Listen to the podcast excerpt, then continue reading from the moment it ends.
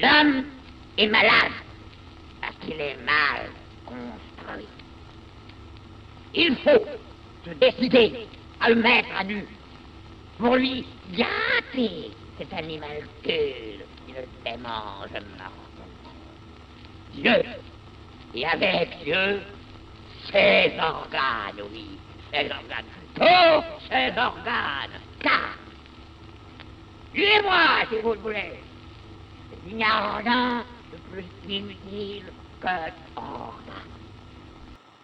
Fala, meus delezers, meus guatarriers. Deixa eu achar aqui um lugar para ancorar esse celular, esse copinho. Bom dia, boa tarde, boa noite, é, boa madrugada. Cadê o antiético? Olha ele aqui. Não sai da mesa. Ai, bichão tá aqui, bicho. Opa! Peixão. Esse briga, hein? Vocês já viram Pesca e Companhia? Pesca e Companhia. É Pesca e Companhia ou Pesca e Companhia, né? Passava no SBT de manhãzinha, assim, é, no sábado. E aí o bicho pegava uns peixão, né? E devolvia aquela pesca esportiva criminosa, violenta. Bem apoiado aí pelo senhor, vocês sabem quem, Biruleites. Mas é, é, eu gostava dessa expressão, assim, né? Do. Opa! Esse briga, hein? Aí você não viu o peixe, aí tinha aqueles cortes meio dramáticos, assim, né? Da, da, da linha reta sendo puxada. É cinematograficamente é, é uma empreitada muito interessante do audiovisual, né? Você fazer da pesca esportiva um, algo emocionante, né? Algo assistível, assim, por mais de 30 minutos, porque, caralho, é muito chato, assim. Mas eram cortes impressionantes, aí sempre trazia um pirarucu, um tucunaré e, e os bichos brigavam muito. Opa, esse briga, hein? E aí eu peguei o livro aqui pesado, né? Opa, esse tá pesado peguei com aquele, com aquele alicate de, de segurar guerra de peixe, assim. Peguei ele aqui nas mãos, tô aqui. Tá sempre aqui esse bichão. Briga bem, briga bem esse bichão. Bom, essa foi a introdução de hoje, né? Não, não tinha introdução muito melhor, mas é isso. Deixa eu botar o despertador aqui, né? Pra ser sucinto, sucinto e violento. Vamos nessa. Não tem muitas novidades hoje, não, além das minhas memórias a respeito de. Pesque Companhia. Se você assistiu Peça Companhia na sua infância também, cara, manda abraço. Não precisa ser na infância também, não. Qualquer época da sua vida aí, manda abraço aqui pro programa, pra rádio. E fala aí qual o peixe mais legal que tem. Começar aqui a gravação. Ou gravação não, gravação já começou. Começar o tempo marcado, né? Em busca do tempo perdido. Vamos lá, Prusts. Meus Prusters. É... Paramos na página 102, caraca, já superamos aí a página 100, né? Já estamos na página 102 do, da edição brasileira, porque na francesa a gente ainda está no 88, né? Na, virtualidade da edição francesa, estamos na 88 aqui. E a gente está no. Continuamos falando das sínteses conectivas e abrimos uma nova seção, 2.3.3, uso transcendente e uso imanente. Aqui é um problema tipicamente deleuziano, né? Como que a síntese do inconsciente, no caso a síntese conectiva, pode ter um uso transcendente e um uso imanente. Né? Uma vez me perguntaram o que é imanência, eu não sei muito bem até hoje. Dona Neve está aqui pela casa, está um pouco entediada. Se vocês souberem também dicas de como desentediar gatos, além de brincar com eles, manda para cá pro programa também, vai ser de boa, de boa utilidade. Mas bora lá. 102, começa a ler. É precisamente isso que nos inquieta essa refundição da história e essa falta atribuída aos objetos parciais. Que eu acho que a gente falou bastante no episódio passado. Né? Que eu acho que é, que é isso que a gente estava falando. E como é possível que os objetos parciais não tenham perdido sua virulência? A gata está dando cambalhota aqui. E sua eficácia, dado que foram introduzidos num uso de síntese que permanece fundamentalmente ilegítima em relação a eles. Aí o, o ATM, aí ATM, daquele programa lá, uso legítimo e uso ilegítimo, né? Os objetos parciais, no seu uso ilegítimo, esse uso fundado na falta e no significante, né? Eu acho que é isso aqui. Né? No uso transcendente dos objetos parciais, sendo o eu, a pessoa e a falta essas coisas transcendentes, né? Vamos chegar nesse detalhe aí da transcendência e da imanência, assim espero. Se se encontro passado né, do podcast a gente precisava de um lacaniano, a gente vai precisar de um delesiano, imanentista e espinosano, mas não estamos tendo, mas vamos lá. Não negamos que haja uma sexualidade edipiana, uma heterossexualidade, uma homossexualidade edipianas, uma castração edipiana, e objetos completos, imagens globais, eus específicos. Então não nega que isso existe, tá? O que negamos é que sejam produções do inconsciente. Uh, o inconsciente tem nada a ver com as pessoas, já diziam eles, né? Mais ainda, a castração e a edipenização engendram uma ilusão fundamental que nos leva a acreditar. Eita caralho! Que nos leva a acreditar que a produção desejante real é dependente das mais altas formações que a integram e que a submetem a leis transcendentes, obrigando-a a servir uma produção social e cultural superior. Dois pontos. Aparece então uma espécie de, entre aspas, deslocamento do campo social em relação à produção do desejo, em nome do qual todas as resignações estão antecipadamente justificadas. Muito bonito, muito bacana, muito interessante. Aqui a gente precisa de. Eu acho, né? Precisar é uma palavra forte, né? mas a gente pode entrar em duas questões. A questão do uso transcendente, já antecipando aqui, né? E um problema que eles têm trazido recorrentemente, né? Como que as sínteses do inconsciente funcionam e como há usos legítimos e ilegítimos aqui. No caso, eles estão citando o uso ilegítimo. E esse uso ilegítimo, ele se caracteriza como transcendente e ele tem um problema de aplicação social mais a, mais a fundo, né? Deslocamento, de separação da produção inconsciente do corpo e do campo social.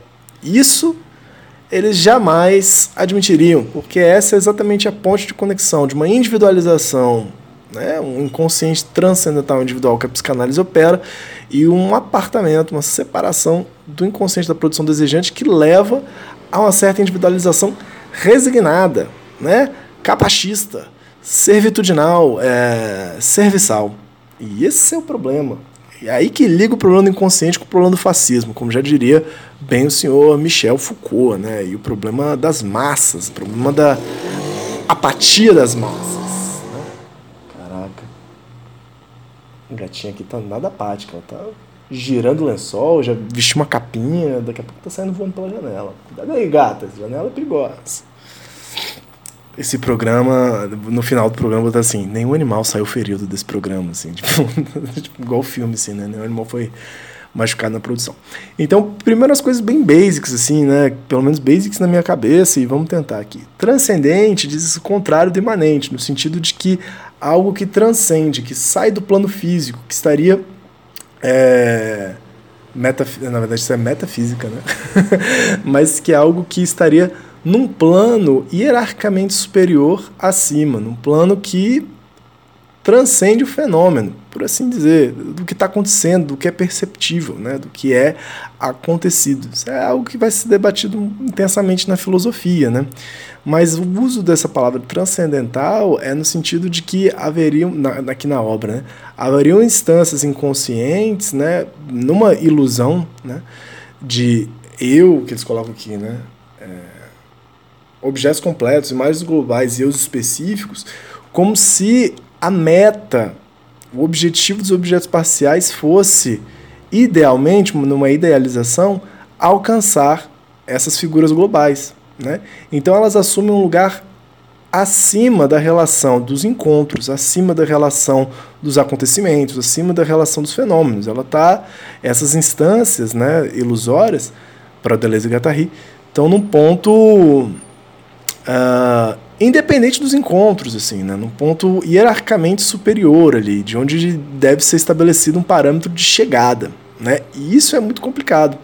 A transcendência eles vão opor à imanência, né? a própria realização dos encontros, a própria realização, o chão de fábrica dos afetos, né?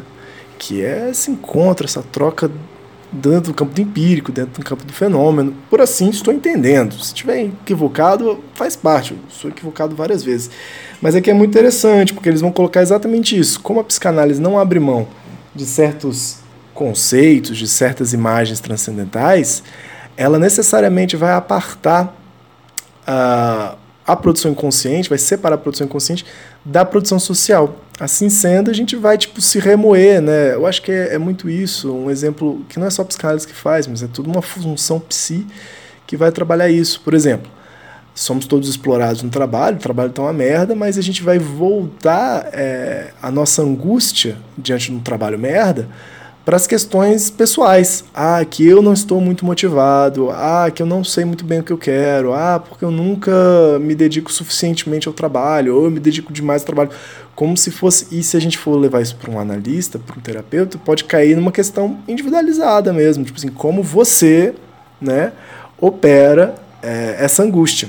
Sendo que há uma relação muito ligada, muito imanente mesmo, dessa produção de angústia com o modo de produção capitalista, com o modo de produção de trabalho, com o modo de produção de existência, de relações.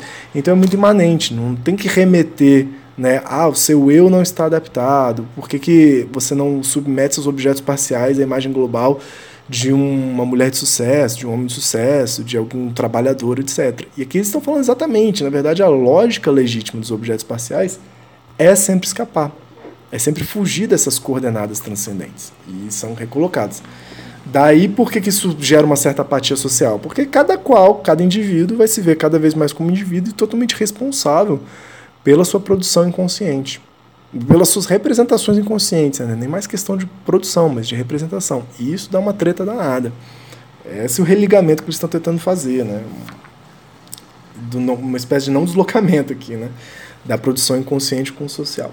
Bom, esse foi o adendo longo e vamos tentar tocar aí, né? Vou até reler o finalzinho assim. Obrigando a servir uma produção social e cultural superior. Esse é o papel da psicanálise.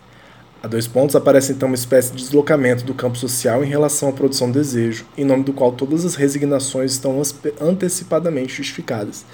A resignaçãozinha aí é problema de pai, problema de mãe, problema de meu desejinho. Ora, no nível concreto da cura, a psicanálise apoia com todas as suas forças esse movimento aparente.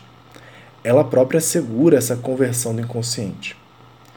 Naquilo que chama pré-edipiano, ela vê um período que deve ser ultrapassado no sentido de uma integração evolutiva, entre parênteses, em direção à posição depressiva sobre o império do objeto completo, fecha parênteses, organizando nos, organizado no sentido de uma integração estrutural, parênteses, em direção à posição de um significante despótico sob o reino do falo. Fecha parênteses, adendo, imagino, kleiniano e lacaniano ainda.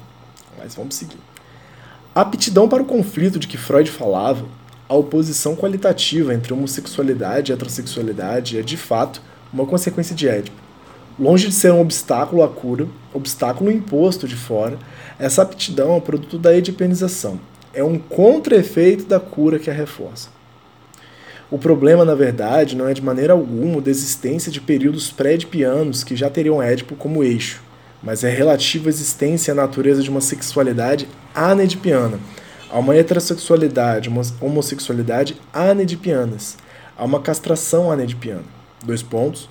Os cortes fluxos de, da produção desejante não se deixam projetar num lugar mítico. Os signos do desejo não se deixam extrapolar no significante a transexualidade não deixa nascer oposição qualitativa alguma entre uma heterossexualidade e uma homossexualidade locais e não específicas. Então, a operação que eles botam fé. É interessante aqui que me lembrou, boiei um pouco lendo aqui, mas espero que vocês tenham acompanhado alguma coisa, né? Mas estava lembrando né, do uso muito recorrente que o pessoal da USP acaba fazendo do, do entendimento, por conta da teoria, teoria crítica, né, teoria da escola de Frankfurt, uma leitura muito específica de Freud na reafirmação do contemporâneo do conflito a partir de Freud, né? A importância de, da psicanálise para desprender, é um outro jeito que eles estão fazendo isso, né, do, da, da coisa do investimento do libidinal no campo social, mas por uma outra via, principalmente por Adorno, se eu não me engano, né? que é pensar a operação psicanalítica como aquela que evidencia o conflito e o mal-estar da civilização entre esses objetos parciais, as figuras globais, um certo mal-estar e poder fazer, de certa forma, uma, uma afirmação disso. Não é tanto com relação aos objetos parciais, mas sim a do jogo de representação conflitivo no inconsciente, né? entre consciente e inconsciente e tal. E que, na verdade, esse conflito deve ser. deve ser não jogado para debaixo do tapete, por uma psicanálise conivente com, com a produção social contemporânea, mas sim evidenciado de que um conflito e um mal-estar para estar com a civilização né, de cada um de nós tem a ver sim com a produção social. Então é uma saída que o pessoal da USP tem feito, que eu particularmente acho que é uma passação de pano meio chata assim para coisa do Freud. Eles colocam um nível de revolucionariedade na parada aí do, do, do conflito que eu particularmente não consigo encontrar muito. Acho interessante assim a leitura, mas não consigo encontrar muito. E eu acho que vale um trabalho de pensar uma diferença assim da operação que Deleuze e Guattari vão pensar, na verdade, uma psicanálise muito mais nietzschiana, spinozana e bergsoniana do que do Adorno, né? e que eles não necessariamente vão pensar a dimensão do conflito, né, da exacerbação, da positivação da psicanálise pela exacerbação do conflito, mas pelo nível de conexões esquizo que ela pode, pela intensificação, né, desculpa, pelo acompanhamento do processo esquizofrênico a psicanálise é capaz de engendrar. Mas bom, isso aí é discussão para outro tempo. Em toda parte, o que se tem com essa subversão é a inocência das flores em vez da culpabilidade da conversão. Porém, em vez de assegurar, de tender a assegurar a, subversão de todo inconsciente, tanto na forma quanto no conteúdo anedipianos da produção desejante, a teoria e a prática analíticas não param de promover a conversão do inconsciente ao édipo, em forma e conteúdo. Veremos com efeito que a psicanálise chama resolver o édipo, está entre parênteses. Então essa é a conversão, né, de passar das máquinas desejantes dos objetos parciais a édipo, passar o inconsciente à estrutura de Édipo. Por isso o nome do livro, né? Não é à toa, né? A psicanálise promove essa conversão fazendo, primeiramente, um uso global e específico das sínteses conectivas. Esse uso pode ser definido como transcendente, então finalmente chegamos no assunto do, do da sessão, né? Por que, que o uso global específico das sínteses conectivas, né? Uh, por que pensar nessas conexões entre eu, meu pai, minha mãe, meu trabalho, né? São todos figuras globais. Por que, que isso é um uso transcendente da síntese do inconsciente, da síntese conectiva? Esse uso pode ser definido como transcendente e implica um primeiro paralogismo na operação psicanalítica. É por uma simples razão que empregamos termos kantianos mais uma vez. Né? Lembrando aí a noção kantiana de.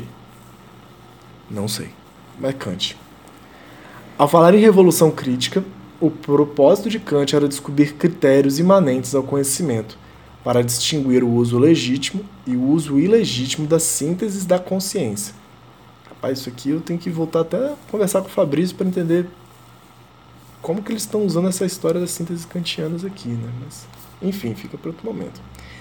Em nome de uma filosofia transcendental, aí entre parênteses, imanência dos critérios, fecha parênteses, ele denunciava, pois, o uso transcendente das sínteses tal como aparecia na metafísica.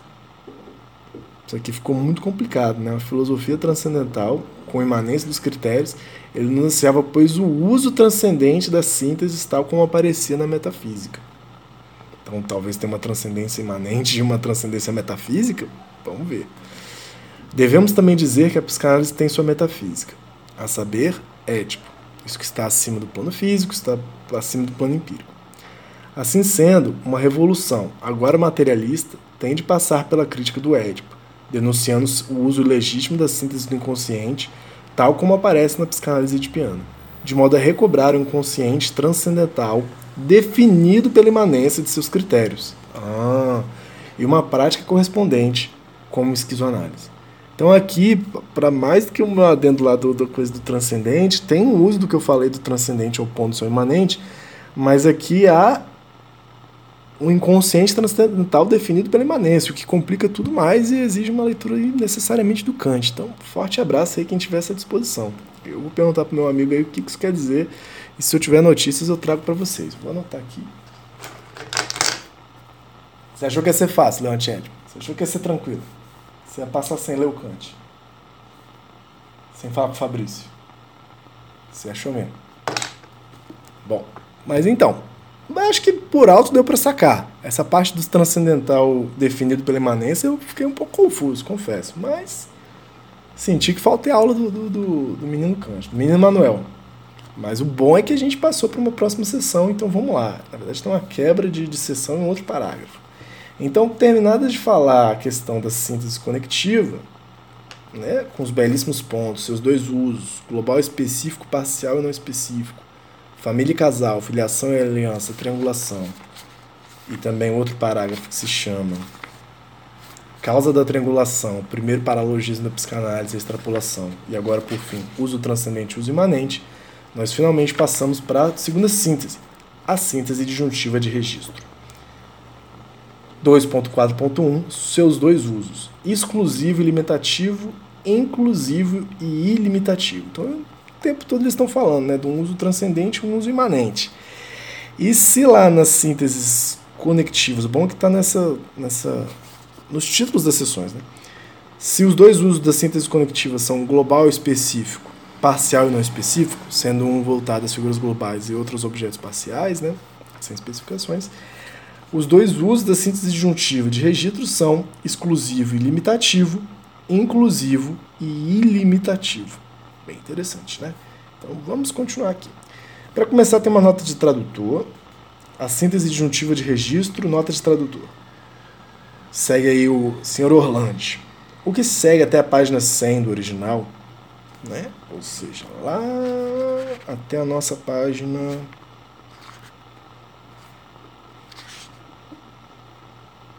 até a nossa página 116, né? Toda essa seção, a síntese disjuntiva do registro, né? É retomada e revisão. É retomada e revisão. Nossa, o que segue até a página 100 é retomada e revisão. Olha só que curioso. Ah, não, é retomada e revisão do, entre aspas, primeiro texto coescrito, fecha aspas, por Deleuze e Guattari. Entre aspas, La Synthèse Disjuntive, disjuntive fecha aspas, dedicada à obra de Pierre Klossowski, publicada em L'Arc, em 1970. Show de bola, então tá aqui. Então já é um, é um, é um recalchutadinho, uma reutilização aqui. Sora, vamos ao texto. Quando Édipo se insinua nas sínteses disjuntivas do registro desejante, impõe-lhes impõe-lhes o ideal de um certo uso, limitativo ou exclusivo que se confunde com a forma da triangulação, ser papai, mamãe ou filho. Lembrando que a, gramaticalmente a síntese conectiva é e três pontinhos, né? E, e, e, vai conectando, né? Bionivocamente. É, da síntese disjuntiva é ou, né? É o ou, suar. Seja isso, seja aquilo, né? Ó, o então é. Acho que é isso mesmo que não necessariamente é ou ou ficou traduzido, né? Que é seja, quer seja, quer seja, né? Seja isso, seja aquilo. Vamos continuar um pouquinho aqui, né? Porque senão interrompido. E a do da síntese de consumo é então é isso, né? Então é a diferença dos suás ou dos ous, inclusivos ou exclusivos, né? Que eles estão colocando aqui. Então não é seja papai, seja mamãe, seja filhinho, é ser papai ser mamãe ou filhinho. E isso exclui né, a possibilidade de outras conexões, porque a gente se fecha nas figuras globais. Então vou ler só mais um pouquinho aqui para a gente finalizar. É o reino do ou então, na função diferenciadora de proibição do incesto. Aí é mamãe que começa. Aí é papai. E aí é você. Fique no seu lugar. A infelicidade de Édipo é precisamente não mais saber onde começa quem, nem quem é quem. Essa que é a bagunça do, do, do mito e da tragédia no Sófocles de Édipo, né? O que, que é pai, o que, que é mãe, o que, que é ele mesmo. Então, eu sou quem? Ele, ele sofre, né, aparentemente, das sínteses inclusivas. Essa é a complicação. Então, dá para fazer uma reversão de Édipo numa afirmação disso, né? Trágica. Porque ele é ao mesmo tempo assassino e filho, ele é ao mesmo tempo esposo e filho, né? Então é uma parada complicada aí, né? Uma síntese inclusiva muito intensa.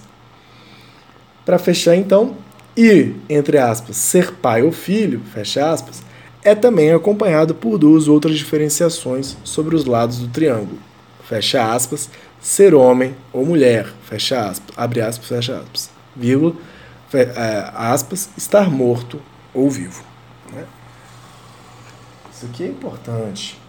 E aí a gente volta na questão do Édipo na semana que vem. Com, hoje são que dia? 25 de, do 11. Que eu não quero tomar o tempo de vocês, nem o meu, nem o da Dona Neve, para brincar um pouquinho. Mas trago notícias aí que eu li recentemente o Édipo Rei. Posso dar, dar notícias aí, né? Do, como na verdade é um grande livro sobre, uma grande tragédia sobre um acidente de carro, sobre violência de trânsito. Né? Foucault não viu isso aí, nem, nem Deleuze nem o Guattari. Mas por hoje é só, galera, e a gente continua então na página, chegamos até a página 105, estamos voando. Semana que vem a gente continua. Forte abraço, qualquer coisa estou por aqui. Valeu, galera, até mais.